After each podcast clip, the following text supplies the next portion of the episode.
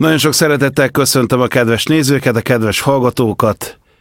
Újra felpörög a Podmixer, és elsőként engedjék, engedjétek meg, hogy megköszönjem mindazoknak, akik megnézték az előző adást.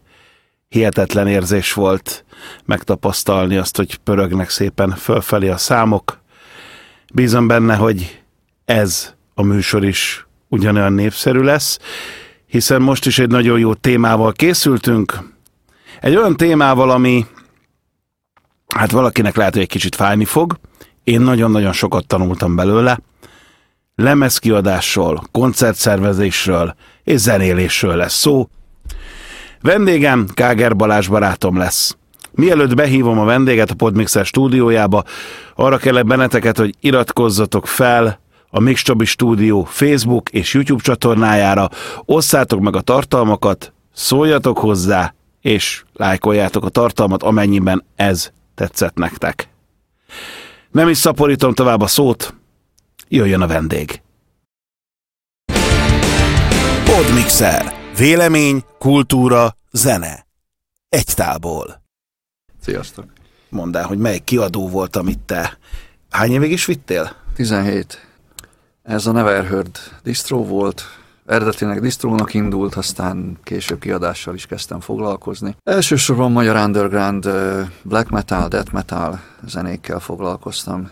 Szerinted van bármiféle különbség a között, hogy valaki black metalt, undergroundot, hard rockot szeretne kiadni? Hát szerintem annyiban van különbség, hogy a, mondjuk a, hard rock és a, a lágyabb zenék azok többet mennek a rádióban, televízióban, és nincs akkora underground közönsége.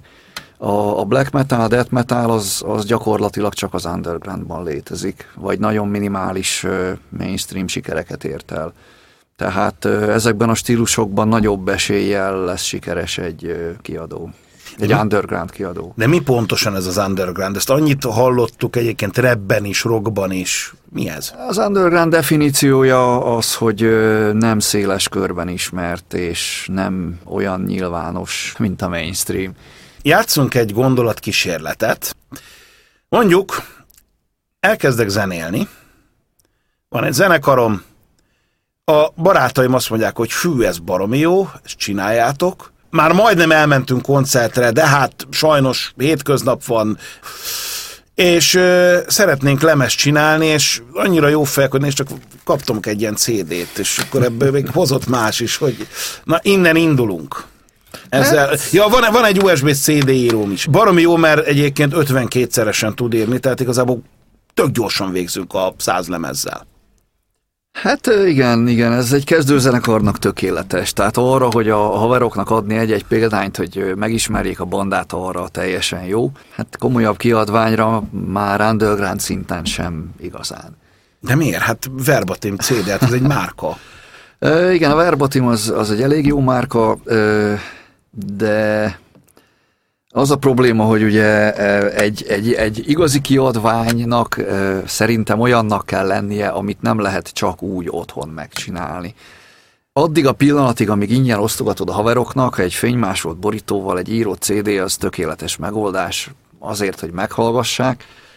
Bár hozzáteszem, manapság már nagyon kevesen hallgatnak CD-t, ugye a legtöbben fölteszik a Bandcampre, vagy, vagy Soundcloudra, és akkor ott csak a linket küldik el, és ott meg tudják hallgatni a haverok, tehát ez a fizikai dolog már annyira nem megy, mint mondjuk 10-15-20 évvel ezelőtt, de azért még ez tud működni, Viszont, hogyha egy olyan kiadványt szeretnél, amit pénzért akarsz árusítani, akkor ezt az írott CD-t ezt el kell felejteni.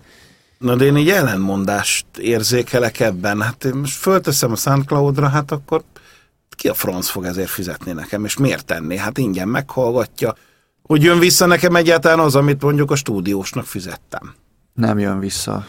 Nem jön vissza. Manapság már nagy zenekarok is a koncertezésből élnek, lemezeladásból gyakorlatilag nem nagyon van bevételük. A másik az, hogy hiába adott ki a lemezt, ugye akkor is egyből töltik fel a YouTube-ra, meg, meg torrent oldalakra. Igazából manapság már szinte csak azok vásárolnak fizikai formátumokat, akik konkrétan ezt gyűjtik. Az igazi rajongók. Ők viszont vannak annyira igényesek, hogy egy írott CD-t nem fognak megvásárolni. És ugye amikor kezdő zenekarról beszélgetünk, akkor sajnos az igazi rajongó az a vigyél már be ingyen tesó. Hát igen. és különben is adjál már egy száll cigit agyám szívműtétjére. ja. és akkor innentől kezdve hogyan tovább, vagy ilyenkor mi van? Hát figyelj, ez, ez az elején ez úgy működik, mint bármelyik hobbi. Tehát igazából ez, ez, ez egy hobbinak kell fölfogni ezt a dolgot, mint a horgászat. Megveszel több tíz vagy több százezer forintos felszerelést, botokat, orsókat, elmész horgászni, és akkor nem viszel haza csak, mit tudom én, két darab húszdekás kárászt, amiből nem lakik jól a család. És akkor az asszony meg azt mondja, jaj, ezért költöttél rá ennyit, tehát még jól se lakunk belőle. Na kb. ugyanez van a, a zenéléssel is, megveszed a hangszereket, esetleg költ stúdióra, meg próbateremre, meg mindenre, nem fog visszajönni belőle az elején. Ha elég sokáig csinálod, és van tehetséged, és ki tudsz törni, akkor, de ez, ez évek, évek kérdése, és egyáltalán nem biztos, hogy ez összejön. Tehát ha valaki úgy indul neki, hogy na én most ennyit belefektetek, és ebből belátható időn belül pénzt akarok keresni, akkor az jobb, hogyha bele se kezd. Létezik a menedzselés fogalma manapság? Létezik, létezik, az egy külön szakma. Vannak olyan zenekarok, akik képesek önmagukat menedzselni, de nincs minden zenekarban olyan ember, akinek ehhez megvan a képessége, a tehetsége, vagy az ideje, mert hogy nagyon sok időt igényel ez a, ez a dolog is, mint minden más, hogyha amit jól akar csinálni az ember. Azért szerencsés, ha van egy ember, aki csak ezzel foglalkozik. Én nagyon jól el tudok mindenkit küldeni a francba, akkor ez jó lesz ehhez, nem? Hát mondjuk ennek pont az ellenkezőjére van szükség. ha meg tudod fordítani ezt a, ezt a dolgot, akkor, akkor jó lesz. Mi kell ehhez, hogy koncerteket tudjál szervezni, mondjuk olyan helyekre, ahol nem ráz meg az áram, nem ver át a pultos, és még normális hangosítás is van? Hát egyfelől nem árt, hogyha ért hozzá az ember. Tehát ugye tisztában van azzal, hogy milyen ö, körülményeket kell biztosítani egy zenekarnak ahhoz, hogy egyáltalán játszani tudjon. A másik, hogy ö, kezelni kell tudni az embereket, és oda kell figyelni, mindenre oda kell figyelni. Tehát ha, ha valaki egy kicsit is lusta és egy-két dologról elfeledkezik, vagy kihagy egy-két dolgot, akkor azt tönkre tudja tenni ezt az egész munkát. Tehát egy, egy koncert akkor jó, hogyha minden klappol nem, nem hiányozhat egyetlen részlet sem. És olyan ember, egy, egy jó menedzser, aki mindenre oda tud figyelni, és mindent el tud intézni, hogy minden úgy legyen, ahogy annak lennie kell. De 17 évig foglalkoztál kiadással. Szerveztél koncertet is a zenekaroknak? Volt rá példa, igen, nem ez volt az elsődleges profilom, de pár koncertet szerveztem. Melyik volt szerinted a legsikeresebb? Hát mindenképpen a, a kiadó tíz éves születésnapjára szervezett koncert, amin ugye te hangosítottál. Igen, igen nyúlik is a száma vigyortól. e, igazából ott nagyon szerencsém volt, mert minden segítőm, aki, aki részt vett benne, az tökéletesen tudta a dolgát, és el is végezte, és minden klapp volt. Az elején, amikor elkezdtük szervezni, minden, mindenre megtaláltuk a megfelelő embert, aki a jegyeket szedte, nagyon értette a dolgát, nagyon jól tudta kezelni az embereket, a hangosítás is nagyon jó volt, a színpadmester is pontosan tudta a dolgát, intézte a zenekarokat, menedzselte őket, mármint, hogy fölkerüljenek a színpadra időben, minimális csúszás volt. A hely is nagyon jó volt, a, helyiek is oda tették magukat, sikerült tényleg egy, egy emlékezetes koncertet összehozni. Nagyon sokan voltak, és hát azóta is emlegetik ezt a bulit. És itt illik megköszönni az én segítőmnek, Sziget Gábor Lászlónak a segítséget. Neki is ez tulajdonképpen szívügye volt, hogy jól sikerüljen ez a koncert. Mi hárman nagyon régóta ismerjük egymást, egyébként Gáborral nem zenéről, hanem egy teljesen más, picit természet közelibb vállalkozásról fogunk beszélni egy későbbi adásban, de most akkor vissza a koncertekhez és a zenekarokhoz, illetve a kiadáshoz. De jutottunk odáig, hogy akkor megértettem, verbatim írott CD kuka, gondolom akkor a USB CD írót is, hogyha még vissza tudom küldeni a 14 napon belül, akkor ha komolyan akarok vele foglalkozni, akkor lehet, hogy érdemes, főleg, hogyha mással nem. Hogyan érdemes szerinted megkeresni klubokat, hogyan érdemes a nyilvánosság felé kommunikálnunk azt, hogy mi vagyunk, és mi föl akarjuk tépni a deszkákat?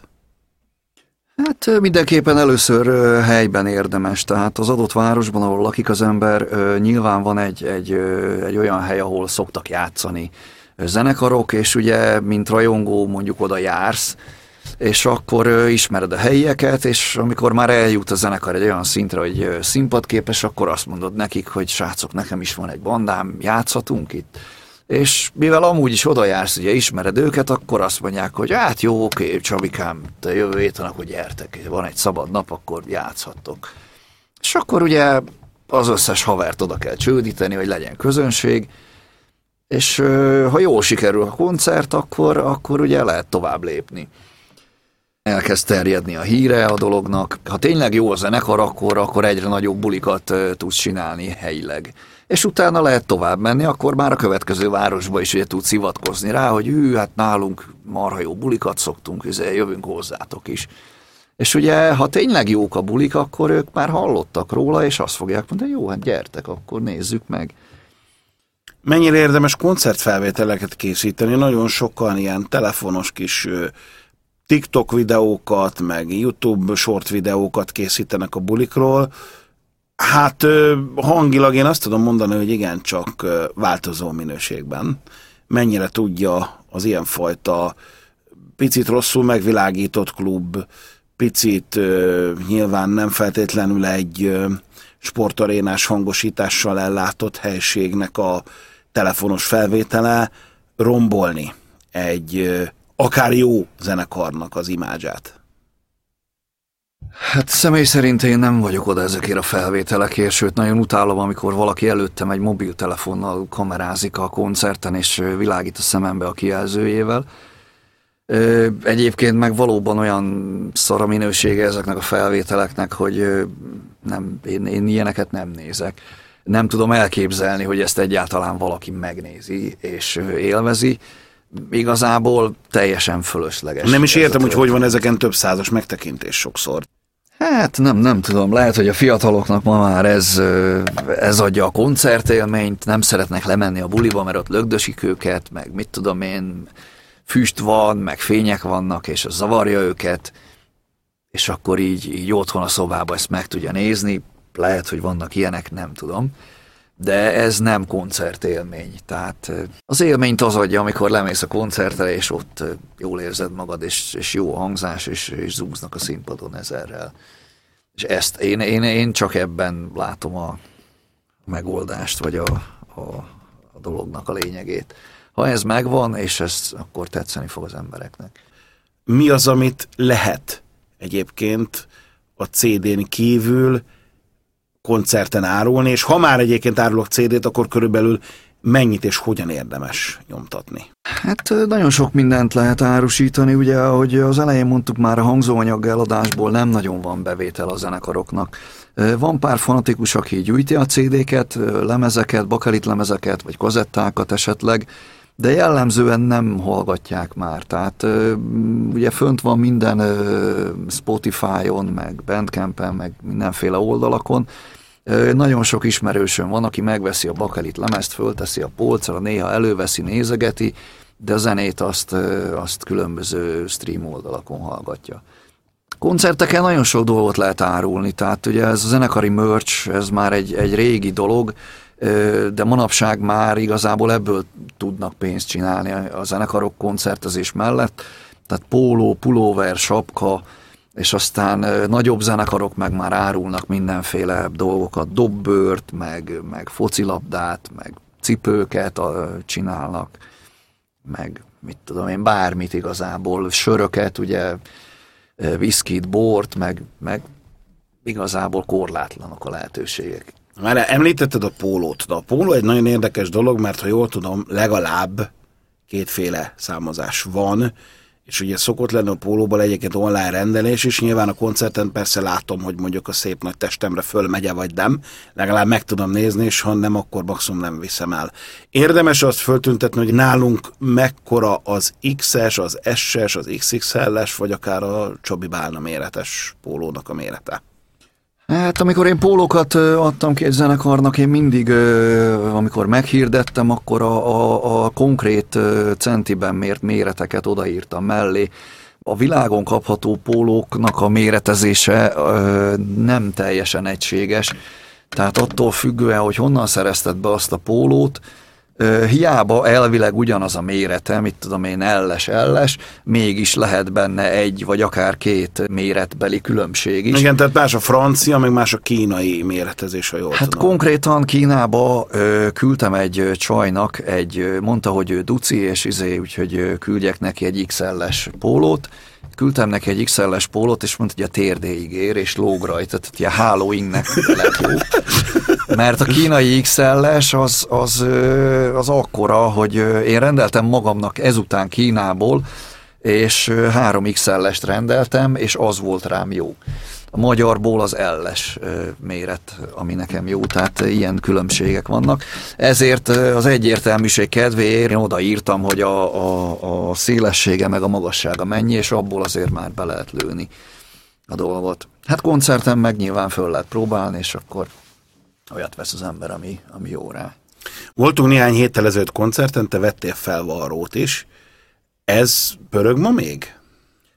Felvarrónak újra, újra kultusza van. Ugye régen, 80-as, 90-es évek elején akkor nagyon divat volt a farmer mellény tele felvarrókkal, és ez most újra divatba jött az utóbbi időben, és hát én is erre hajtok, hogy egy ilyet, ilyenre összegyűjteni a felvarrókat, és azért vettem ott a zenekartól is. És különböző zenekarok felvarrói vagy?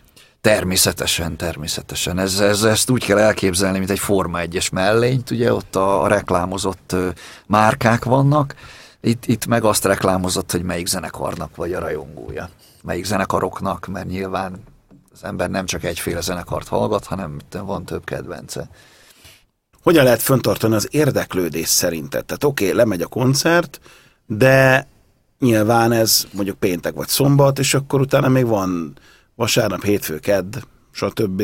Hát eh, igazából én azt gondolom, hogy mindennek az alapja az, hogy jó zenét csináljon a zenekar, és, eh, és jó koncerteket adjon. Ha ez megvan, akkor már igazából nincs olyan sok teendő. Persze manapság ugye mindenki nyomul a különböző internetes felületeken, és hogyha valaki nem csinálja, akkor lemaradhat, nem árt, mit tudom én, hetente egyszer-kétszer mondjuk a Facebookra posztolni valamit, ami éppen történt a zenekarral, de én nem gondolom azt, hogy ennek olyan nagy jelentősége van. Ennek akkor van jelentősége, ha mondjuk csak középszerű a zenekar, és akkor mondjuk ezzel tudja kompenzálni azt, ami a zenéből hiányzik. Na de örök kérdés, tehát mi, mi az, ami most tud történni? Most lenyomtuk 800 ezredszer is ugyanazt a repertoárt próbán, tehát mik azok a posztok szerinted, ami mondjuk neked fölhívja a figyelmedet, hogy hű, ez szembe jött velem, ezt megnézném, meghallgatnám a zenéjét egyáltalán.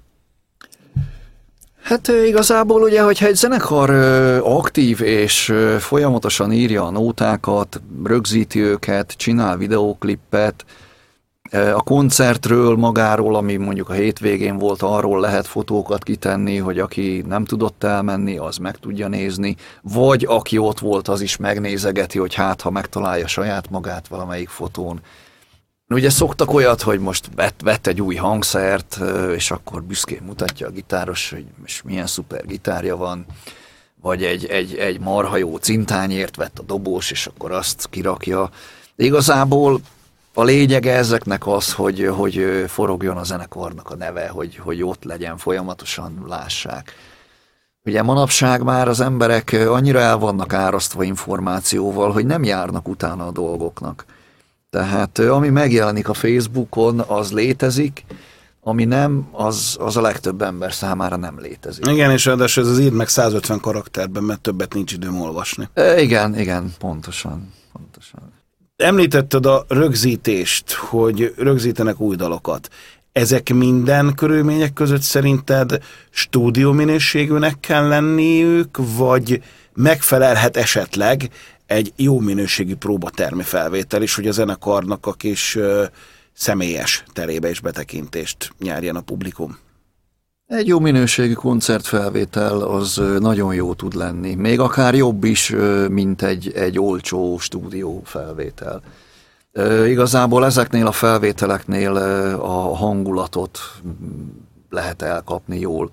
Sokszor volt olyan, hogy ilyen próbatermi felvétellel szerettem meg egy zenekart, és aztán ezeket a számokat újra rögzítették az első albumhoz stúdióban, és az már nem tetszett annyira, nem volt meg benne az a tűz és az a lelkesedés, ami a próbateremből áradt, az így a stúdiózás közben valahogy elveszett.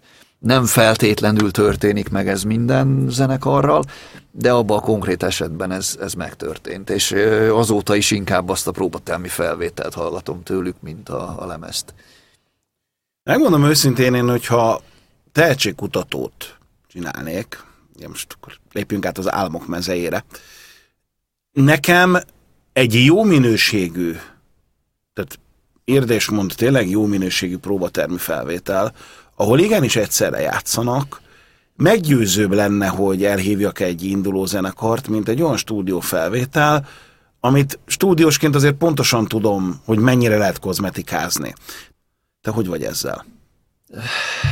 Igen, ez, ez teljesen jó, amit mondasz, viszont azt nem szabad elfelejteni, hogy a, a kluboknak a vezetői, vagy a, azok az emberek, akik eldöntik, hogy ki játszhatott és ki nem, azok nem feltétlenül értenek a stúdiózáshoz, és hogyha mutatsz neki egy zajos próbatermi felvételt, akkor arra azt fogja mondani, hogy hát csak ennyit tudtok, akkor hagyjuk az egészet. Ez egy igénytelen ergyaszal.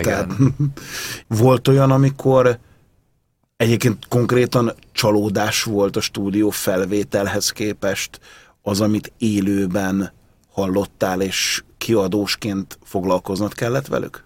Vagy minden esetben lementél meghallgatni őket élőben is, mielőtt a nevedet adtad ehhez? Ö, hát az underground stílusban, főleg a black metalban jellemző, hogy nem koncerteznek a zenekarok. Nagyon sok olyan zenekar van, amelyik csak úgymond stúdió projekt. De egyébként akik koncerteztek, azokat megnéztem, illetve sok esetben úgy történt az egész kiadói közreműködésem, hogy jártam a koncertjeikre, ismertem őket, és amikor elérkeztek oda, hogy lemezt adnak ki, akkor vagy ők kérdezték meg, hogy nincs -e kedvem kiadni, miután már ismertük egymást a koncertekről, vagy én mondtam nekik, hogy srácok, nagyon tetszett, amit a koncerteken láttam, és tökre szeretném kiadni, amit csináltok a stúdióban.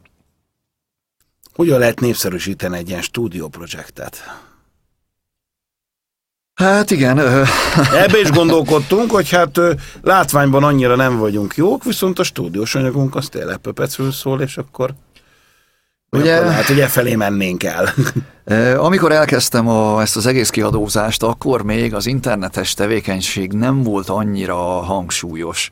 Akkor még mentek a szórólapok, meg a levelezés, és tehát akkoriban százasával, meg ezresével gyártattam a szórólapokat, amit aztán ugye levélbe küldözgettem szét a külföldi partnereknek, akikkel ugye cserélgettük a kiadványokat, nem feltétlenül csak a saját kiadványaimat, és így terjedt a híre egy-egy zenekarnak, vagy egy ilyen stúdió projektnek. Hát manapság már ugye gyakorlatilag a Facebook az, ami, ami szinte, szinte kizárólagos platformja ezeknek, még a kimondottan underground zenekaroknak is. Csak annyi a különbség, hogy ők ilyen zárt csoportokban terjesztik a, a, a saját hírüket, és a kívülállók nem nagyon jutnak hozzá, tehát végül is megmarad az underground jelleg, annak ellenére, hogy egy ilyen mainstream platformon nyomulnak. Nagyon sokféle kiadásról lehet tudni, van a magánkiadás, van a hivatalos kiadó által történő kiadás, mi az egyik előnye, és mi a másiké? Hát itt ugye megint csak ö, azt kell megnézni, hogy van-e a zenekarban olyan, vagy olyanok, akik ö, tudják csinálni azokat a feladatokat, és van-e rá idejük azokra a feladatokra, amik egy lemezkiadással és terjesztéssel együtt járnak. Ez teljes munkaidős elfoglaltság? Nem feltétlenül, tehát ezt lehet esténként meg szabadidőbe csinálni, pláne ha csak egy zenekarral, mondjuk a saját zenekaroddal foglalkozol, de nagyon sok időt emészt. Tehát mondjuk, ha van család, akkor azért az meg tudja sínyleni. Ugye egy zenekar jellemzően eljár próbálni, ami ugye szintén ö, időt veszel, és akkor ö, ugye hazamész, és akkor még nem tudsz a családdal foglalkozni, vagy barátnővel, hanem akkor még azt, hogy jó van kicsim, még várjál, mert most még e-maileket kell írkálnom, meg csomagolnom kell csomagokat, ugye a lemezeket becsomagolni, hogy holnap el tudja vinni a postára, stb. stb. Tehát eléggé időigényes. Nem is mindenki szereti, vagy tudja ezeket csinálni. De ha van ilyen a zenekarban, akkor átláthatóbb marad az egész. Ugye egy kiadó esetében már lehetnek problémák az elszámolással, stb. Mi számít szerinted egy jó szerződést egy kiadóval? Kis underground kiadók esetében nem nagyon szokott szerződés lenni. Én legalábbis a kiadóval soha semmilyen szerződést nem írtunk. Underground szinten, hogyha egy kiadó nem teljesíti azt, amit bevállal, vagy ami elvárható lenne, ugye annak híre megy, és aztán nem fognak vele foglalkozni. Körülbelül ez, ez az, ami garanciát jelenthet egy-egy zenekarnak. Másfelől, ahogy említettem, ugye olyan zenekaroknak adtam ki anyagát, akikkel személyes kapcsolatban voltam, ismertük egymást, akár barátok is voltunk, meg tudtunk bízni egymásban. Utólagos elszámolás nem volt. Én az elején adtam a zenekarnak 10%-ot az elkészült anyagból, ez bevett szokás egyébként, ez a 10%. Azt ők tudták értékesíteni koncerten, vagy haverjaiknak eladták, vagy, vagy abból tudtak pénzt csinálni, ha akartak, és ezzel le volt tudva. Tehát nem kellett utólag azzal, hogy na most mennyi lemezt adtál el, akkor abból mennyi a mi részünk, bla bla bla. Ezekből az utólagos elszámolásokból általában csak probléma szokott lenni. Manapság mennyi lemezt érdemes csinálni, úgyhogy nem igazán fognak venni lemez, de nyilvánvaló, hogy azért valami fizikai megjelenés lehet, hogy nem árt, hiszen akkor egy borító, egy egy korong mégsem egy linket adok, vagy ez most már ez tök okés, hogy tolok egy linket, vagy egy pendrive-ot? Sok olyan zenekar van, aki, aki Bandcampre kiteszi a zenéjét, és az nekik a megjelenés, és sőt, kiadók is vannak, akik a Bandcampre rakják ki az úgymond kiadványaikat, és azt reklámozzák. Én ezt mondjuk nem tartom igazi kiadásnak. Számomra a fizikai kiadás az, ami, ami, amikor tényleg megjelenik egy anyag, hogy mennyit érdemes kiadni? Hát, amikor elkezdtem a kiadót, akkor mondjuk egy CD-ből, egy gyári CD-ből ezer darabot le tudtunk gyártani, és elfogyott. Természetesen nem úgy, hogy pénzért eladtuk, hanem mondjuk egy-kétszáz darabot tudtunk eladni pénzért, és a többit azt elcseréltük külföldi kiadókkal, hozzám hasonló kiadókkal, mit tudom én, 5-10 darabokat, és aztán azt az 5-10 darabot, amit kaptam a külföldi kiadótól, azt eh, tudtam itthon mondjuk eladni. És eh, ami esetleg megmaradt, akkor azt fél év vagy egy év múlva akciósan eladtam. Tehát akkor eh, működik a kisebb, mondjuk underground kiadók között, ha nem is a csere üdültetés, de a csere kereskedés? Hát igazából csak ez működik, mert ugye ez mind a két félnek jó, mert mind a két félnek a kiadványa ezáltal terjed a, a világban. Gyakorlatilag a föld minden részére el tudtam juttatni így a kiadványaimat, és ugye hozzám is, ide Magyarországra is eljutottak a, azokról a helyekről az ottani kiadványok. Pénzt adni érte, tehát mit tudom én, nagy keráron megvásárolni kiadványokat, ugye egy ismeretlen zenekar esetében rendkívül kockázatos, mert semmi garancia nincs rá, hogy azt el tudod adni. Van olyan zenekar, aki a különböző benzinkutakon árulja a lemezeit, és elég jól fogynak. Azt hiszem egy jó 10-12 éve egy bevett gyakorlat, ez működik egyébként, vagy baromi híresnek kell ehhez lenni, hogy ez működjön? Nyilván ismertnek kell lenni, de ennek az egésznek az a titka, hogy az a zenekar, aki ezt elkezdte Magyarországon, Egyfelől rendkívül népszerű volt, másfelől már amikor, amikor ők elkezdték, már akkor egy ilyen húsz évvel zenéltek. És azok az emberek, akik fiatalkorukban szerették meg őket, még a zenekar indulásakor, azok az emberek már akkor ilyen 40 éves családapák voltak, akiknek már a legtöbbnek volt autója, és lemezboltba való lehet, hogy nem nagyon jártak, de benzinkútra jártak, ugye heti vagy havi rendszerességgel, és ezt nagyon jól kitalálta a zenekar, hogy ha ott meglátják a lemezét, ezek az emberek, akkor ezt meg fogják venni. És tényleg? És, és be is vált, és annyira bevált, hogy azóta már sok másik zenekarnak is lehet kapnia lemezét így a, azon a benzinkúton. Akkor nézzük a pólókat. Ugye, ha jól tudom, akkor a pólókat is egyfajta szitán küldik át. Na most ugye ott van a szívás, hogy ott vannak különböző színek, különböző méretek, viszont vannak a plázákban olyan boltok, ahol megmondod, hogy mit szeretnél digitálisan, lepattintják neked, és el is készül néhány órán belül. Na itt mi a különbség? Egyrészt minőségileg, másrészt üzenetben, melyiket érdemes csinálni mondjuk, hogyha egyáltalán mint zenekar egy pár darab pólót szeretnék, aztán majd kiderül, hogy rendelnek-e, nem rendelnek, vagy ezt az összeget be kell vállalni pár százas tételben, hogy vagy elviszik, vagy nem. Az alapvető különbség a, a szitázás és a, az úgynevezett printelt pólók között ugye az, hogy a szita esetében sokkal jobb minőségű, tartósabb nyomatot tudnak előállítani, viszont sokkal időigényesebb, illetve a szitának van egy elég magas költsége, ami pár darabos példányszámnál nem éri meg ilyennel készíteni. De egy zenekarnak mindenképpen be kell fektetni, és mit tudom én, 30 darab pólót már legyártanak, hogyha ha szitával, szitázottan rendeli meg, és azt érdemes ennyit legyártani, mert hogyha koncertezik, vagy hogyha kezd népszerűbb lenni, akkor azért ennyit el tud adni. Végül is egyébként, hogyha elmész egy foci szakkörre, ott is meg kell venned a cipőt, a mezt, és attól még nem biztos, hogy te leszel az új Ronaldinho, tehát... Hát igen, igen. A, a, a plázába printelt pólóknak az az előnye, hogy azokból lehet viszonylag elfogadható áron egy darabot is készíteni, és pikpak megvan, tehát 10 perc, 4 óra alatt ugye ott megcsinálják a plázába, és már mehet az ember boldogan.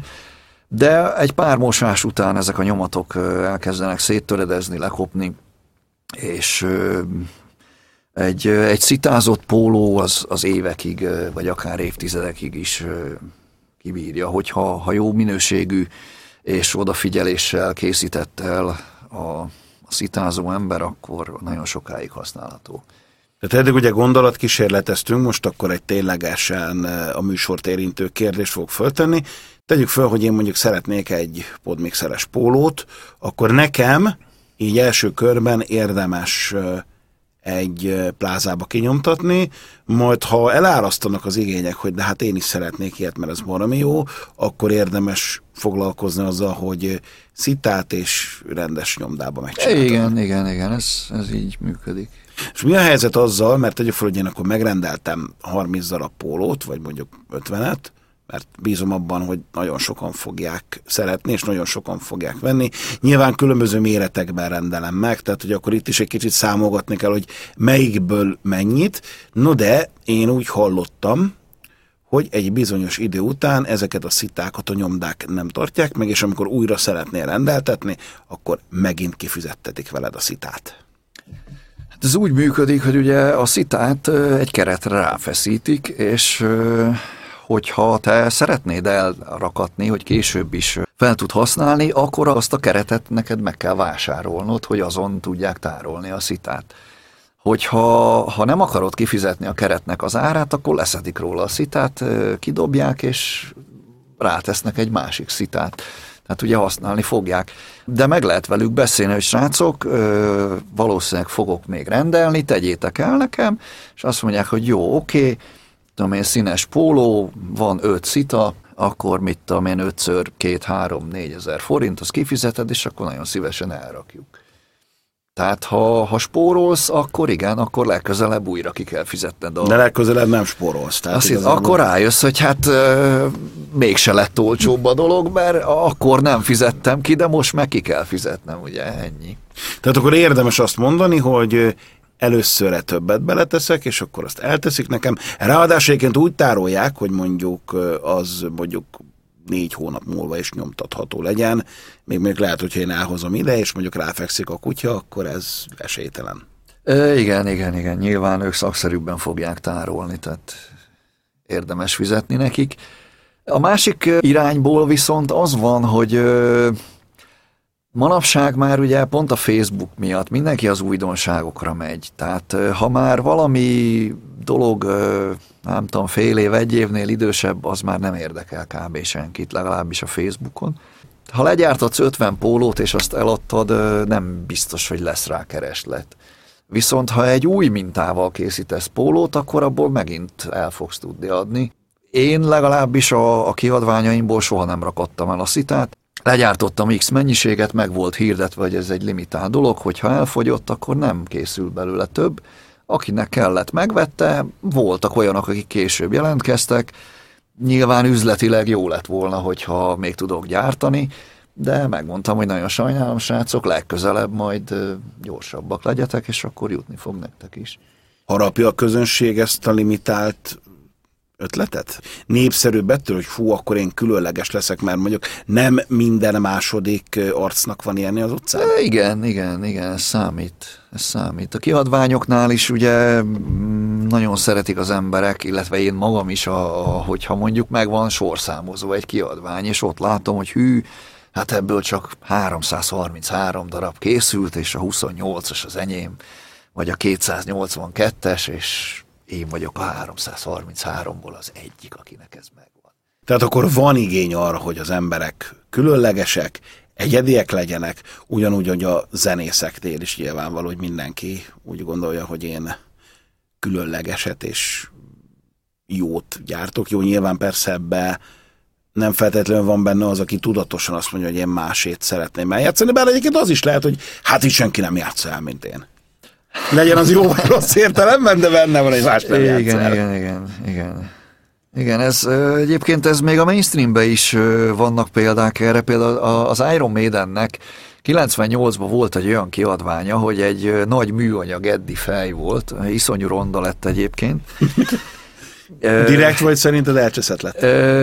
Nagyon sokba került a gyártás, és spóroltak rajta, még ezen a szinten is. A festést már nem fizették ki, tehát egy ilyen nyers eddi fej volt, egy ilyen, ilyen zöldes árnyalatú, Annyi, hogy a, a tetején, a fején, ahogy van egy szegecselés, ott egy, egy piros kis vér folyam meg lett festve, de egyébként nem lett kifestve az egész.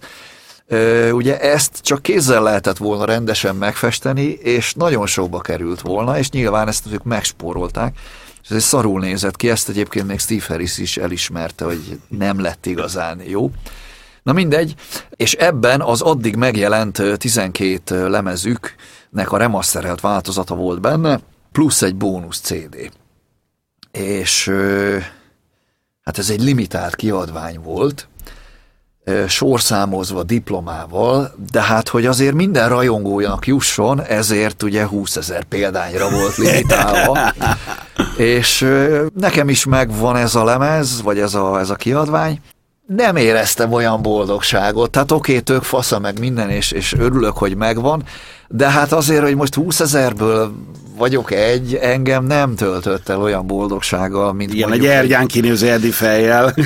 Igen, de, de ott is, tehát ez, hogy sorszámozott, meg diploma, azért adott egy olyan pluszt, ami miatt lehet, hogy sokan megvették, akik mondjuk lehet, hogy enélkül nem vették volna meg. Miben jelenthet mást egy újra masterelés, hiszen elmetleg ugyanazok a sávok, ugyanazok a följátszott dolgok, nagyon az jobb nyilván nem lett. Hát Csabi, ezt te tudnád jobban megmondani, mint stúdiós ember. Megmondom őszintén, én... Jó, nyilván szereztem új pluginokat, tehát még jobban ki tud jönni a dolog, de hogy egyébként ez ennyire érdekes lehet vajon? A legtöbb esetben én jobban szeretem az eredeti ö, hangzást, az eredeti kiadványt. Nagyon kevés egy kezemen meg tudnám számolni azokat a kiadványokat, amire azt mondtam, hogy na ezt tényleg érdemes volt remasterelni, mert az eredeti nem tetszett, és ez most tetszik. Ez, ez, ez inkább csak egy üzleti fogás. Igen, a nagyon nagy jelentős különbség azért azért nem lesz. Tehát kivéve, hogyha minden totálba kicserélnek, olyan hüde, hüde, hüde.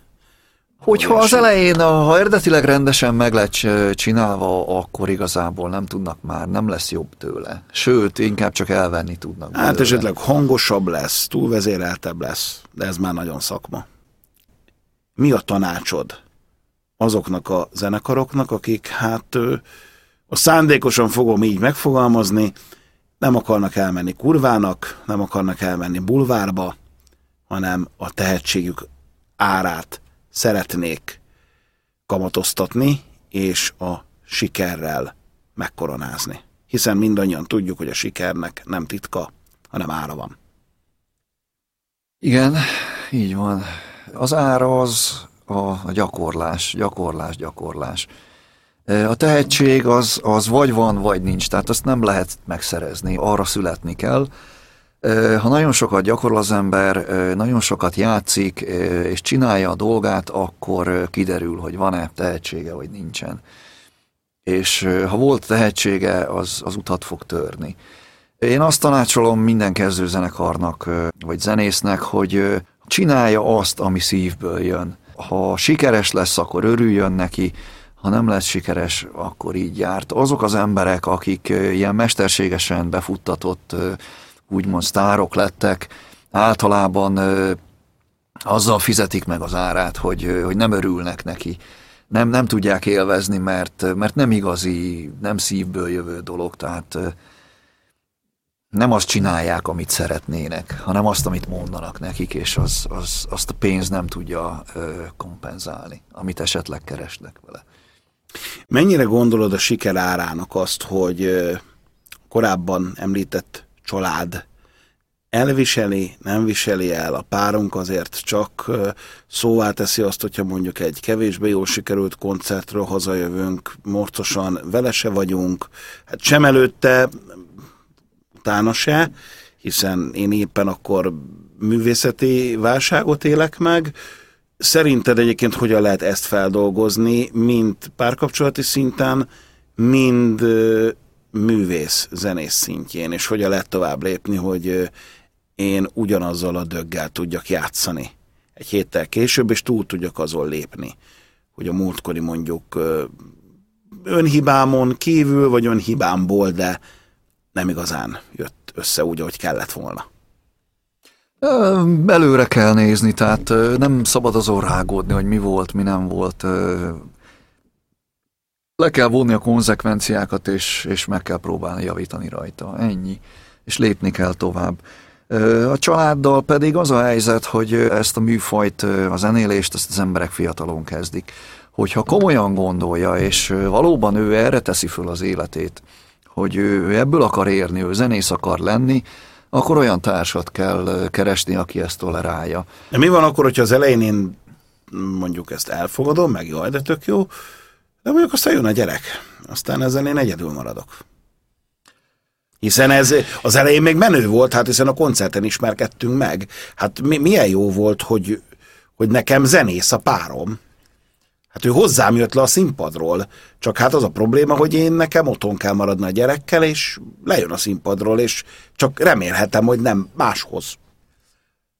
Nyilván kettőn áll a vásár, tehát azért a zenésznek is figyelembe kell venni a családi dolgokat, ha olyan, aki szeret más nőkkel flörtölni, meg mit tudom én. Hát főleg a pasikkal, nagyon sok női Vagy pasikkal, az megbosszulja magát. Ha valóban neki a családja az első, és amikor lehetősége van rá, akkor mindent megtesz a családjáért, akkor a családja el fogja nézni azt, hogy nem mindig tud velük foglalkozni. És a legégetőbb egyben utolsó kérdéskörhöz érkeztünk el. Ingyen vagy szabott árért érdemes elkezdeni ezt a zenélést? Vagy hogyha az elején ingyen, akkor szerinted meddig érdemes azt mondani, hogy jó, én akkor beszeretnék futni, és nekem hát vagy benzinpénzért, vagy még azért sem, de megéri elmenni egy-egy kis klubba zenélgetni hétvégén. Hát igen, ez, ez, ez egy örök vita téma a zenekarokkal, meg a klubokkal. Ugye azt kell látni, hogy mindenki pénzből él. Ma Magyarországon pont ebből van nagyon kevés az embereknek, rajongóknak. Nem biztos, hogy a klub azért nem akar fizetni, mert nem nézi semmibe a zenekart, hanem azért, mert mondjuk az a zenekar nem hozott be annyi embert, amiből tudna fizetni. Na de ez egy 22-es csapdája, hiszen ez, hogyha egy induló zenekar mitől tudna sok embert Igen, behozni. ez így van. Erre nincs adott recept, tehát ez minden helyzetben más. Ugye azért is kell helyben elindulni, ott a haverok le fognak jönni. Lejön 10-20 ember. Akkor a helyi koncerten ugye még nincsen benzinköltség, nincsenek utazás, meg egyéb költségek, ugye az ember lemegy, amiről beszéltünk, hogy amúgy is oda jár, mondjuk a, a, a zenekari tagságból, a szabadidejükben ott iszogatnak, Ugye lemennek, zenélnek, azt be lehet vállalni ingyen. A hely azt mondja, hogy jó, oké, lejött 10-20 ember, végül is van annyi fogyasztás, hogy megérje üzemeltetni, vagy aznap kinyitni a helyet. De hogyha mondjuk legközelebb már eljönnek 30-40-en, mert jól sikerült a buli, és kezd híre menni a dolognak, akkor már lehet azt mondani a tulajnak, hogy figyelj, hát valamennyit azért adjál nekünk is belőle. Nyilván, hogyha már elmegy vidékre a zenekar, akkor neki van úti költsége, viszont ott nem biztos, hogy annyian ismerik, hogy, hogy lejöjjenek, tehát nehéz. Ebből a szempontból én azt gondolom, hogy az elején érdemes belefektetni ebbe. Tehát ha valaki, egy, egy zenész, egy zenekar komolyan gondolja, az elején érdemes elmenni ingyen vagy benzinköltség fejében, és aztán amikor látja, hogy van rá érdeklődés, és jönnek az emberek, akkor annak megfelelően tud, tud kérni konkrét összeget, vagy, vagy a hely fogja azt mondani, hogy szeretném, ha itt játszanál, mert rád jönnek emberek, és ennyit tudok fizetni. Mennyivel előtte érdemes megszervezni egy ilyen koncertet? Most arra gondoltam így, ahogy hallgattalak, és ez most fogalmazódott meg a fejemben, hogy biztos, hogy minden településen, hogyha bármilyen zenét nézünk, vagy a település környékén azért élnek olyanok, akik tagjai egy bizonyos csoportnak, ami ezt a műfajt felöleli. Érdemes -e ennek mondjuk korábban megágyazni. Tehát mondjuk, hogy nem vállalok be Székesfehérváron egy bulit, mivel pontosan tudom, hogy egyébként a kutya nem ismer, hanem azt mondom, hogy tök jó, de én ennek szeretnék megágyazni előtte, hogy a pultoson meg a kidobón kívül azért más is legyen ott. Hát ez megint csak nagyon soktól függ, ugye vannak felkapottabb helyek, ahol már hónapokra előre be van táblázva, és nem is nagyon tudsz rövid időn belül lekötni koncertet. Van, ahol fél évre előre megvannak az időpontok. ez a szerencsésebb szerintem. Viszont ezeken a helyeken általában van közönség is, tehát ezekre a helyekre akkor is mennek emberek, hogyha nem ismerik a zenekar, tehát van egy, egy közönség. Csak ilyen helyekre ugye nehéz bekerülni ahol azt mondják, hogy oda telefonálsz, hogy szeretnék játszani, és azt mondják, hogy ú, tök jó, akkor most pénteken már jöhetsz is. Na hát azok a helyek valószínűleg... Az ez egy gyanús egy kicsit. Igen, tehát ott, ott valószínűleg nincs közönség, nem tudnak fizetni, és valószínűleg ezért nem járnak oda a zenekarok, és ezért tudsz menni azonnal játszani. Tehát nem is biztos, hogy, hogy ezeken a helyeken érdemes játszani. Inkább érdemes kivárni egy jobb helyet, hogy bekerülj, ahol pár ember meg fog nézni. És ami a nagyon-nagyon fontos dolog, mint stúdiós, mint hangosító, és szerintem ebben egyetértesz, mint ö, volt kiadós, egy tűpontos, mindenre kiterjedő rider, srácok. Tehát ezt nem a helytől kell elvárni, hogy megoldja, hogy közlitek, hogy jó, igazából nekünk a három gitáros mellé még van négy balalajkánk is, és akkor ezt old meg. Igen, hát a zenész is egy szakma, és aki nem tanulta ezt, ugye annak, annak rögös utat kell végigjárnia, és valóban sok zenekar akkor szembesül ezekkel a dolgokkal, amikor az első, második, harmadik koncertjén oda megy valahova, és, és nem kapja meg azokat a dolgokat, amire szüksége lenne. Mert nincs vele tisztában, hogy, hogy ezt, ezt közölni kellett volna. Igen. Próbateremben megvan minden, de ez nem biztos, hogy egy külső helyszínen is megvan, hiszen úgy választasz próbatermet, hogy meglegyen, és elfelejtjük azt, hogy koncerthelyszínt is úgy kell választani sajnos. Hát úgy kell választani, illetve hát meg kell beszélni a, a helyiekkel, és, és nem olyan szinten, hogy, hogy dobfelszerelésetek van, ó, persze van, nem kell hozni. És akkor oda mész, és ott van egy darab lábdob, meg két darab cinálvány, és akkor ez a dobfelszerelés, öcsém, hát ezen nem tudunk játszani. Rendesen, konkrétan meg kell beszélni, figyelj, nekünk egy két lábdobra van szükségünk, nyolc cint használunk, ahhoz kell állvány, mikrofonok, stb. Minden megvan és ezt egy listát össze kell írni, át kell küldeni, és igen, ahogy mondtad, ez a rider, és mondják meg, hogy mi az, ami van, mi az, ami nincs. És ami nincs, azt vinni kell. Én úgy gondolom, hogy ez egy remek záró gondolat volt. Én nagyon szépen köszönöm a mindenre kiterjedő beszélgetést, és akkor igen, most jön az, amit senki nem spórolhat meg, így a Podmixer sem, mégpedig az, hogy osszátok a tartalmat, hogyha tetszett, iratkozzatok föl, kommenteljetek, hiszen akkor terjed az algoritmus segítségével, és hallgassátok meg a következő adást is, mert higgyétek el, hogy az is nagyot fog szólni. Köszönöm szépen, Balázs! Én is köszönöm. Sziasztok!